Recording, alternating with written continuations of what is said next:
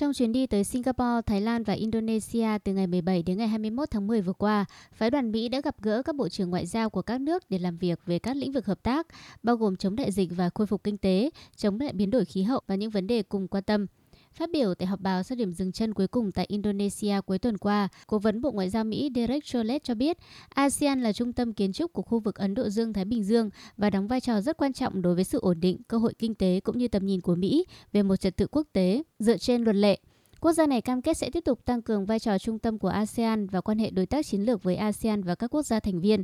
Trong các cuộc họp tại ba nước, phái đoàn Mỹ đều nhấn mạnh trọng tâm về tình hình đang xấu đi tại Myanmar – Cố vấn Ngoại giao Mỹ Derek Chollet nhấn mạnh, cộng đồng quốc tế có trách nhiệm thúc giục gây áp lực buộc chế độ quân sự ở Myanmar ngừng bạo lực để trả tự do cho những người bị giam giữ bất công, bao gồm cả nhà báo Mỹ Daniel Fanster và tôn trọng ý chí của người dân Myanmar về một nền dân chủ. Tại Singapore, Mỹ cho rằng Singapore có thể hợp tác với Mỹ để đưa ra sức mạnh đòn bẩy tài chính gây áp lực lên quân đội Myanmar, buộc họ trở lại con đường dân chủ trong bối cảnh khủng hoảng kinh tế và nhân đạo đang xấu đi. Tại Jakarta, Cố vấn Bộ Ngoại giao Mỹ Derek Chollet đưa ra ba chiến lược để Mỹ và ASEAN có thể hợp tác trong cuộc khủng hoảng Myanmar, bao gồm chung tay với người dân Myanmar giải quyết tình hình đại dịch và nền kinh tế sụp đổ bằng cách cung cấp viện trợ cho Myanmar. Thứ hai, Mỹ ủng hộ việc ASEAN loại lãnh đạo Myanmar khỏi hội nghị cấp cao, đồng thời kêu gọi ASEAN đạt được một thỏa thuận để thúc đẩy quân đội Myanmar trở lại con đường dân chủ. Cuối cùng, Mỹ và cộng đồng quốc tế sẽ cùng hỗ trợ vai trò trung tâm của ASEAN trong việc giải quyết cuộc khủng hoảng này.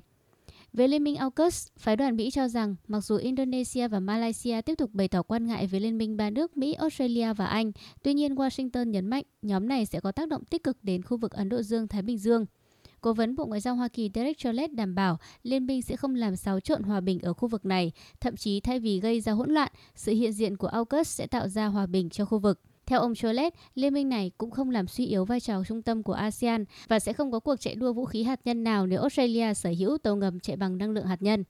Trước đó, phát biểu tại họp báo trước thềm chuyến thăm, Cố vấn Bộ Ngoại giao Mỹ Derek Chollet cho biết mức độ tương tác của Mỹ trong khu vực thời gian qua đã nhấn mạnh tầm quan trọng của ASEAN và cho thấy cam kết của Mỹ trong việc hợp tác với các đồng minh và đối tác.